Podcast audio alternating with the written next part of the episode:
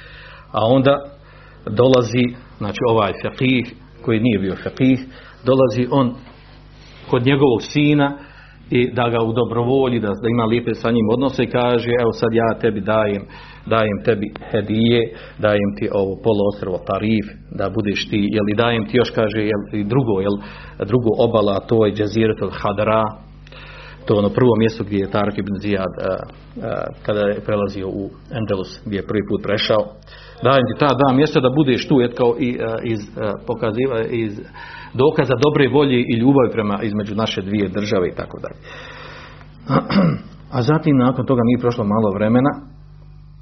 Naravno ovo je dao iz razloga kao da budete nama ispomoći ako nas zatreba proti kršćana. Nije prošlo malo vremena onda ponovo ovaj faqih odlazi drugi put kod uh, kršćanskog kralja vladara i traži pomoć od njega da istjeraju muslimane vojsku Jusufa ibn Jakuba Elmerine da, da istjer sina od ovog prijetornog vladara da ga istjera odate jer on ta jel, ovaj mogu bi, mogu bi osvojiti državu za uzeti državu. I sad je ovdje problem da Jusuf sin Jakuba i Nesra nije bio na nivou svoga oca.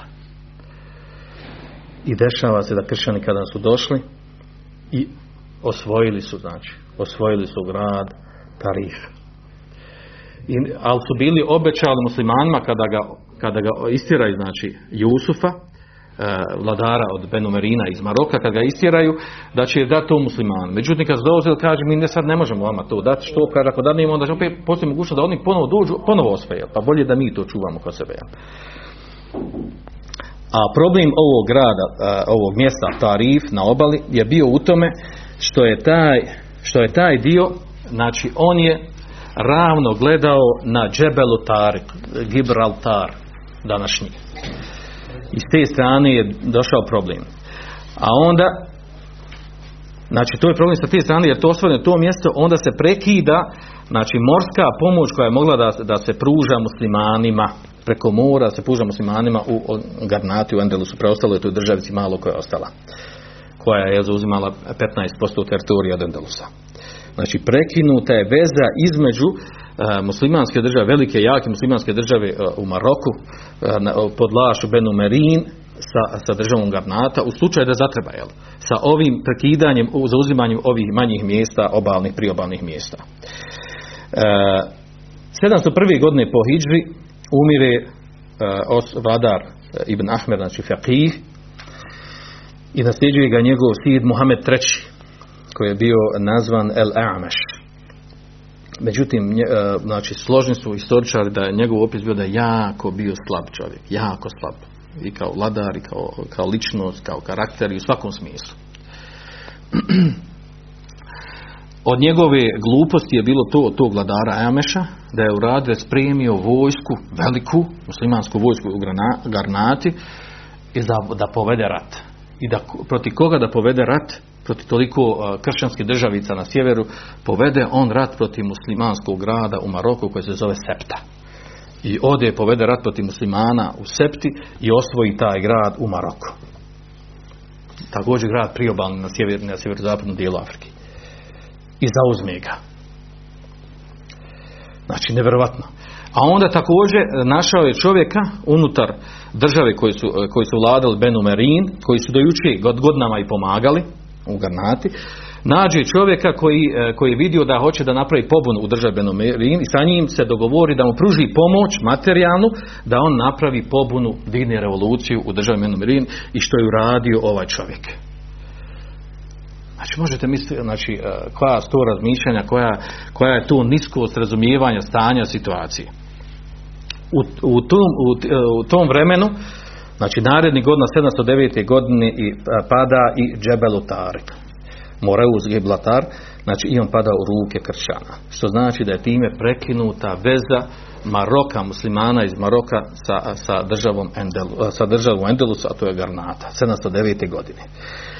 E sad taj period od 709. godine, znači kad su prekinuti, znači muslimani su tad bili znači, znači okruženi tada sa skoro sa svih strana u Endelusu. Taj znači e, jugo istočni dio Endelusa gdje je glavni grad bio Garnata, ta oblast, znači bila je potpuno odvojena od muslimanskih krajeva. Nije se moglo pomoći sa drugih strana. I zanimljivo da je od 709. godine po Hiži da ta država ostaje da je preživjela od 709. godine do 897. godine. Znači skoro koliko skoro 200 godina je ostala da preživi ta država. Kako uspjela da preživi tako dugo, jel, takav dug period? Nešto manje od 200 godina. Razlog jedini i najveći razlog je bio u tome ne zato što su muslimani bili snažni, jaki, borili se, vodili džihad i tome slično, ne. Naravno u tom periodu ti neki nešto manje od 200 godina, znači tu se dešavalo da su muslimani doživali poraz, da su plaćali džiziju, da su izgubili e, pokrajine od pokrajine, od utvrde da utvrde, da su živjela raznorazna poniženja, da su žrtvali e, sve što su mogli da žrtvuju samo da ih, da, da ih kršćane diraju. Međutim, glavni problem zašto nisu pali je šta? veliko razilaži između dvije velike kršćanske države koje je sada bila u, u današnjoj e, Španiji i Portugalu, a to je između Pištali i Aragona. Znači, e, taj čitav period, sad nije vrijedan se spominje, znači od 709. godine do 871. znači taj neki period ovaj, uopće nije vrijedan spominje, jer to znači protiže između toga, da su muslimani živjeli kako su živjeli u svom raskošu, u svojoj nemarnosti i ostalim stvarima, prepušteni Dunjaluku, da, da je samo zanimljivo da spomenuti zadnjih 20 i 26-25 e, godina prije pada Endelusa pa ćemo se znači obratiti taj dio i da bi opisali kako se desio taj, taj pad Endelusa koji nije bio iznenadan. Znači ovo kad sve pogledam historijski gledam, znači pad Endelusa nije bio tek tako, jel, da je, da je se desio jedan put s nebesa palo, ne. Sve, sve se ovo da razumski objasniti i razumjeti zašto se tako desilo. Znači vraćamo se ti neki 25-26 godina zadnjih prije pad, pred, pred pad same države Garnate, odnosno Endelusa, 871. godine, znači 26 godina prije pada Endelusa, zvaničnog pada Endelusa, namjesnik Garnate je bio Mohamed ibn Saad Galib Billahi. Znači to je jedan od Muhameda po redu, Muhammed, Muhammed koji je bio 9. i 10. ne znam tačno, nije bitno, od porodice Ibn Ahmer, ali su imali velike, velike ovaj, e, velike nadimke su dao se billahi, onaj koji pobjeđuje sa Allahom Đelešanu, Allah.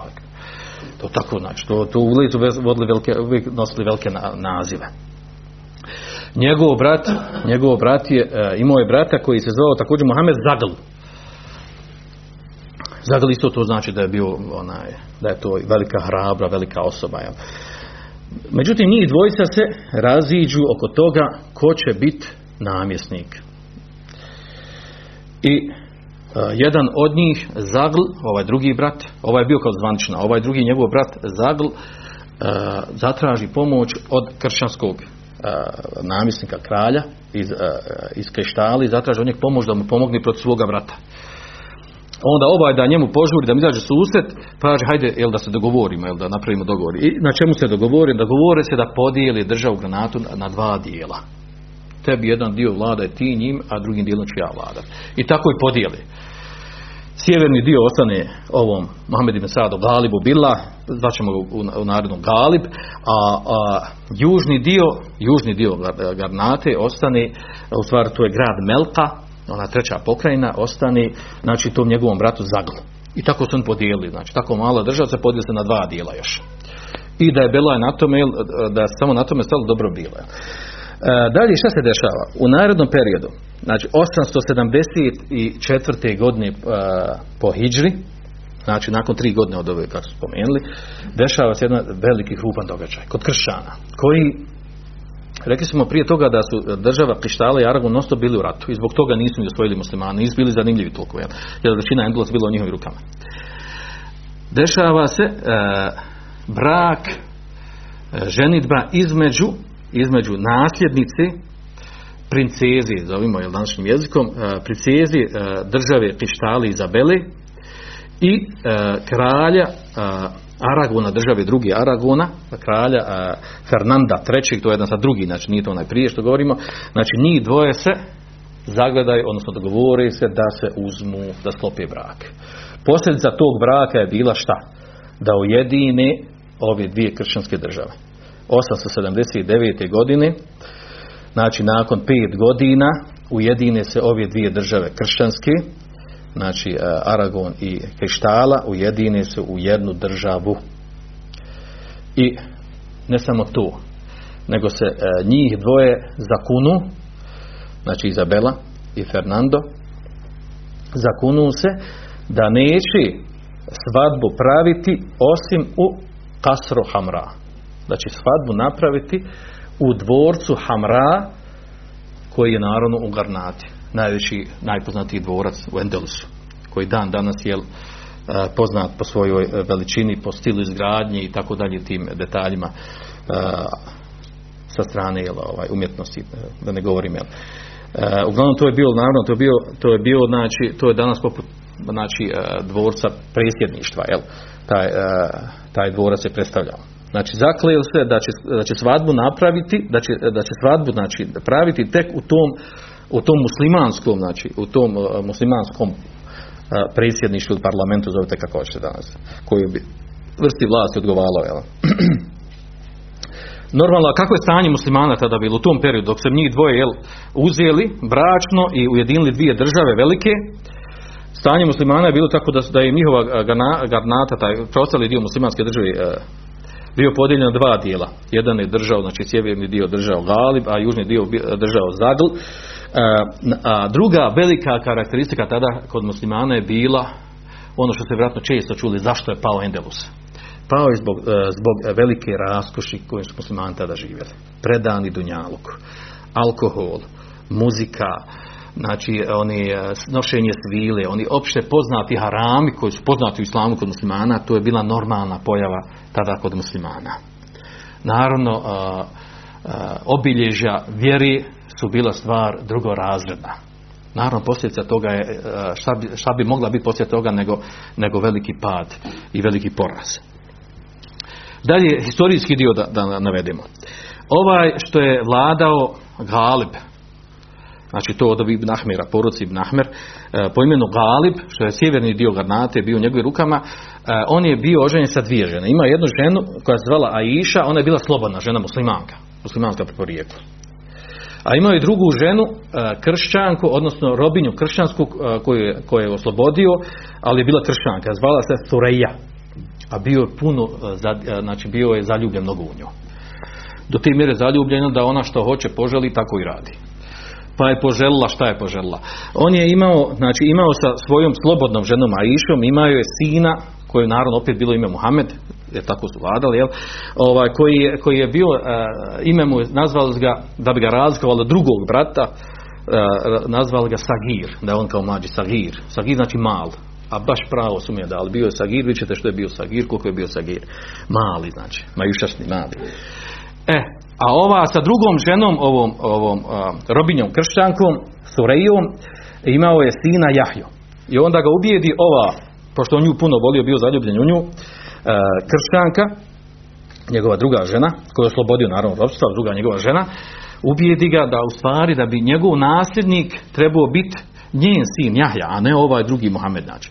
A kod muslimana uopšteno je e, e, mišljenje opće poznato da naravno nasljeđe da treba biti nasljednik onaj čiji su i otac i majka, znači od roditelja koji su muslimani, a ne oslobođenog groba.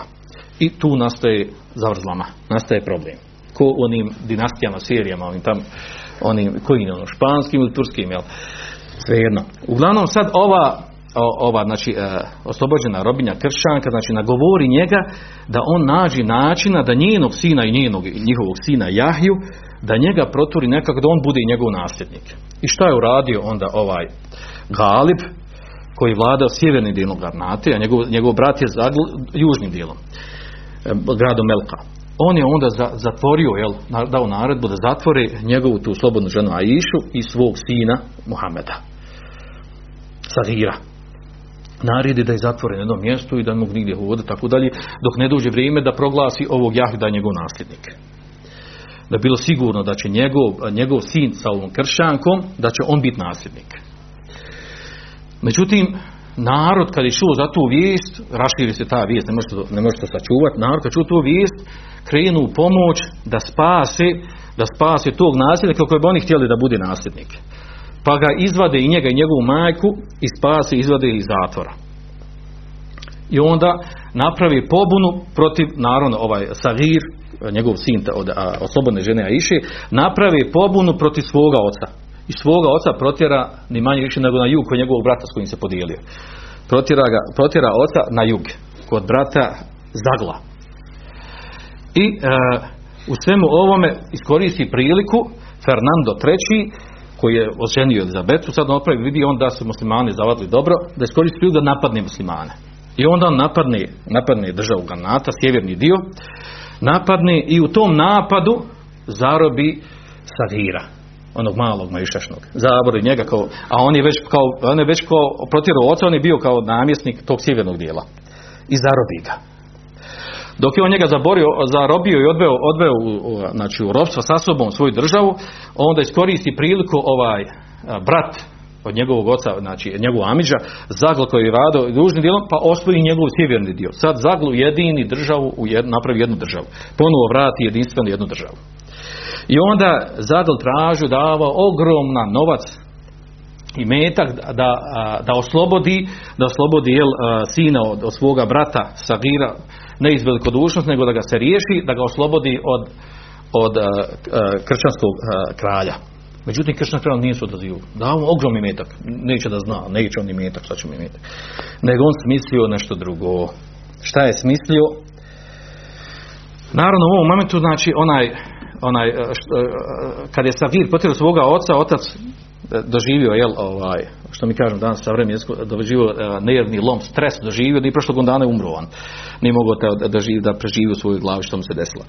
Uglavnom ostaje na sceni znači taj Zadl, Amidža i Sagir, sin, uh, sin od oca od Galiba. I onda nije ga htio, znači kršćanski vladar nije htio da Sagira da ga, da, da, da, da ga otkupi njegov Amidža. Nego šta sa njim sklopi dogovor. Kaže njemu ovako. Hajde ti, kaže, ja ću, kaže, otići da napadnem sa južne strane, da napadnem, kaže, zagla. I da ga napadnem od ozdo.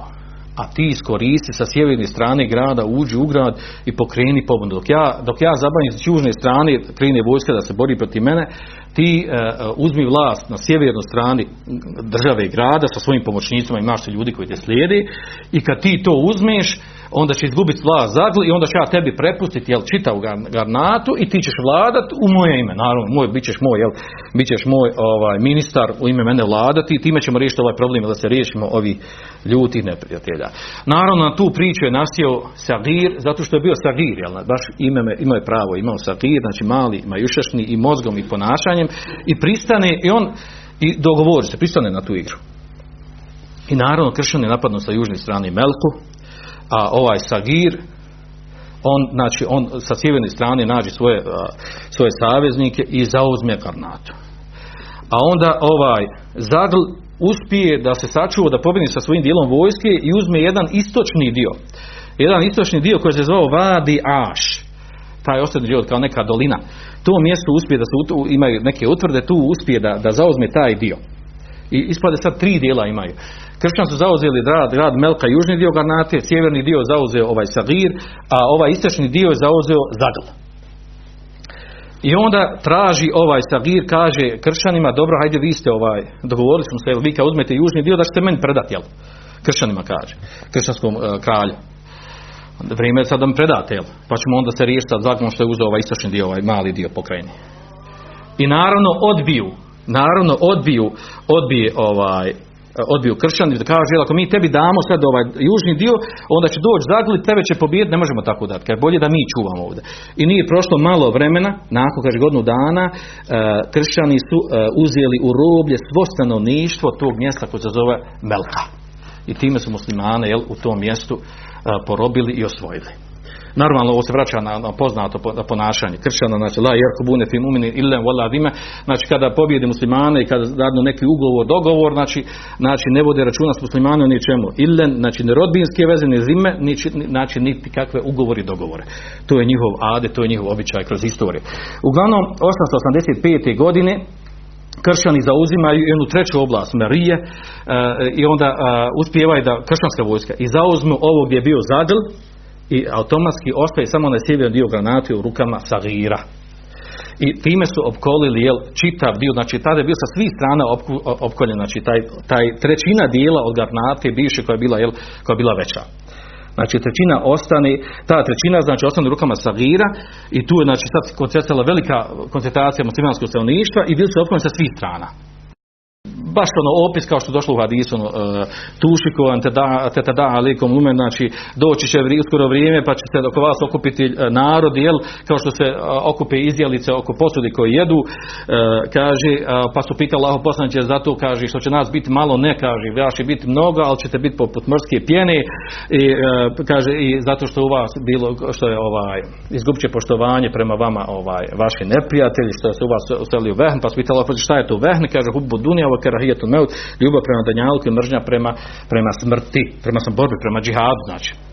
Uglavnom 895. godine, dvije godine prije pada Endelusa, traži, tražili su kršćani da, da Savir preda uh, taj ostali dio garnacije da preda, preda kršćanima. I onda vidio Savir da nema drugog izlaza muslimanima nego da vodi džihad i borbu. U tom momentu se uh, isti, uh, dolazi do izražaja osoba Musa ibn Hasan, i pokrenio takozvanu ovu palestinsku intifadu, znači pokret otpora napravio veliki i vodio taj pokret i pokrenuo je ljude vratio džihadu i vodili su. Tako da su sedam mjeseci vodili borbu bitku protiv kršćana, nisu mogli ništa. Odbranili su garnatu. Vide kršćani ne ide borbom, ne ide ratom, kad god se muslimani vrati džihadu. I onda šta su smislili, napravi, znači, napravi uh, nekakav smisl je taj uh, dogovor, ugovor na koji je, uh, na koji je, na koji je pao Savir, a to je da pošalje Ferdinanda i Izabela pošalju jel, zahtjev od da nude njemu da naprave ugovor u, tom ugovoru da on njima preda grad Garnatu, a oni njima 70, više od 70 šartova garantuju da će, da će ispoštovati prema muslimanima. Od tih šartova, znači sigurnost mešćida i metka, vjeri, da će vratiti zarobljeni muslimani, slobod zarobljeni muslimani i sve ostalo što ulazi, znači sve u detalje, preko 70 šartova, znači. I onda to normalno kod Sagira pokrene se tu, jel hoće, da li da pristane, da li da ne pristane i tako dalje. I uglavnom na kraju on bio ubižen kao ispoštovač, on tu je pristani na to. Pristani, međutim, kao eto da još potvrdi tu stvar, traži, kaže da ispoštujete dva šarta. Prvo kaže da se zakunu, Ferdinand i Izabela da se kunu da će ispoštovati 70 šartova, više od 70 šartova. I još kaže drugi šart da kaže sam papa potpiše taj ugovor, taj dogovor koji ćemo mi sklopiti. Naravno, šta je to njima bilo da se ovi zakunu, javi njihove zakletve i da šta je fali pap, jel da on potpiše, jel. I naravno to se desilo i a, u tom momentu kada je vidio jel, Mohamed ibn Musa ibn Hasan, kada je on vidio gdje to, gdje to vodi, onda je on držao poz, poznatu, veliku i poznatu hudbu. U toj hudbi je između ostalog rekao, kaže, da ne čitam na arabskom, kaže nemojte la tahdu anfusakum wala kaže wala tadun dan sar kad nemojte kaže da obmanjujete sami sebe i nemojte misliti da će kršćani da će, da će kršćani kaže ispuniti svoj ugovor. I nemojte kaže oslanjati se na, na čast i riječ njihovog kralja.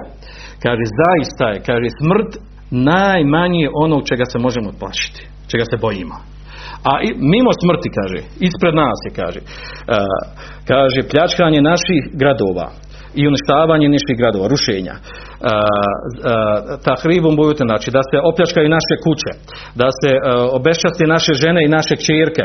Ispred nas se kaže velika nepravda i zulum koja će činiti. Ispred nas se kaže ta, ta, ta gorljivost kršćanska vahšije, to znači ona barbarska, ona kaže kojima će se oni kaže nas zatvarati, koji će nas zatvarati, kojima će u zatvorima, koji će nas patiti, koji će nas paljivati tako da sve ove stvari spomenuo. Kaže zar kaže zar kaže zar da damo ovo kaže da damo prednost ovome u odnosi kaže na, na meut šerif na časnu smrt Kaže, fa vallahi, kaže, ja neću srest ovo što je pred nama, što, što, što nama, što nama prestoji da se desi. I onda je otišao, kaže, svojoj kući, nakon toga, obukao, obukao svoju odjeću, uzeo svoje oružje i otišao i prva, znači, ovo je već potpisao, potpisao da sklopio dogovor, predaje grad. I otišao i prvu seriju, prvu grupinu, prupu vojske kršćanskog je napao, nije bilo kao 15 estak, pobio je već, u većini ubio i onda su oni njega ubili i poginuo kao šehid na Allahovom putu časno i pošteno poginuo na lahom putu. A onda šta se dešava nakon toga? Dešava se nakon toga da je ovaj Sagir poslao, znači, po, znači u toku toga se dešava da je on poslao da se slaži s time, da, da prihvata, potpisao je to i kršćani ulazi. Kršćani ulazi, znači eh, Fernando i uh, Izabela ulazi i ulazi u, kasar, u dvorac Hamra i sa sobom vodi svoje, svoje popove, i onda prvo što su radili, uzeli su veliki srebrni križ i objesili ga na najviši vrh e, na, e, na, ovom, na ovom dvorcu Hamra.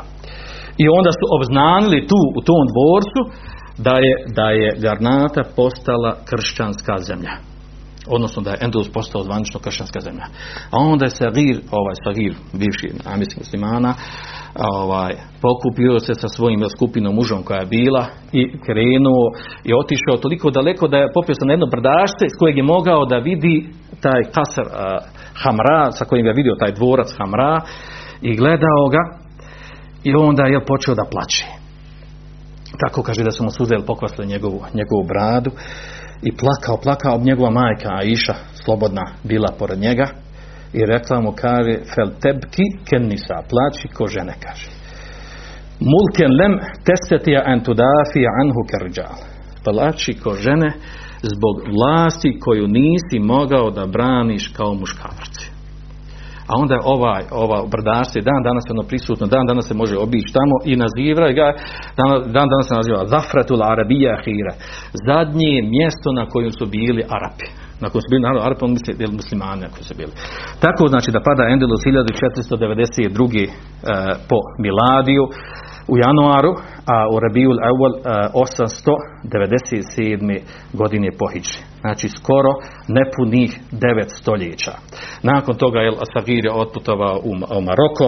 U Maroko ga je zatvorio kralj marokanski i pod optužbom da je učinio velike hijane, pronevjeru izdaju državi i stavio ga u zatvor da, da je, dok nije umro u zatvoru i time se završava znači civilizacija koje nije bilo ravno i kultura civilizacija koja nije bilo ravno po, po znači, govoru samih zapadnjaka.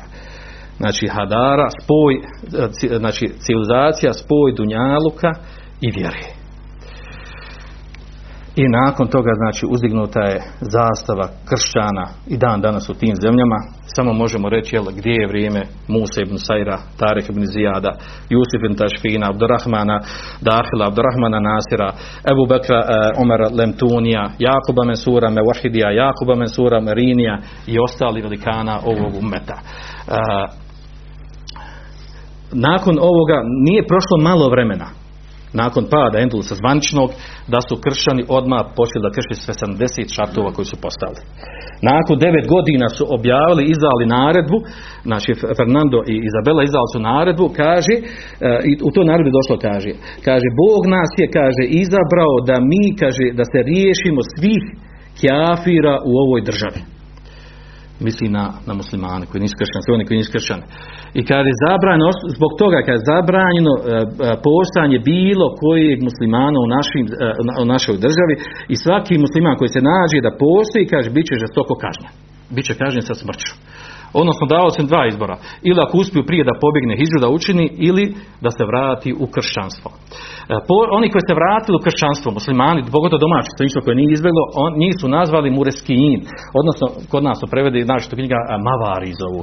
A, to Mavarž nazvali iz poniženja prema njima, odnosno drugostepeni, drugostepeni kršćani koji su živjeli, on su zvali kršćani u stvari, to su bili, jel, ovaj, mnogi od njih su se zvanično prijeli kršćanstva, a i dalje su do smrti, jel, ovaj, ispoljavali islam. I na osnovu toga je, na osnovu toga, u istom to vremenu se dešava da, da veliki poznati kršćanski ovaj, sveštenik uh, naredio, sakupio 80.000 knjiga, 80.000 knjiga na jednom javnom mjestu i spalio te knjige.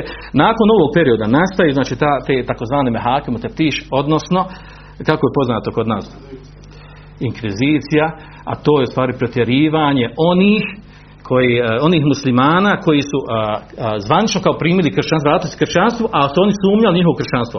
Pa su i tražili, da li, da li jede svinjetinu, da li prije alkohol, da li nešto spominje ima veze sa islamom, bilo koju stvar i odmah ga optužbe da je, da je musliman i onda su ga vodili u one e, inkviziciju, znači ona, one vrste kažnjavanje, pačenja koje su radili, koje su, koje su radili uglavnom doli u nekim podrumima, e, e, koje su on, specifično gradili za te stvari i gdje su patili, mučili i nema šta nisu radili sa muslimana. Tada muslimana, poslije i onima drugi koji su protivili crkvi.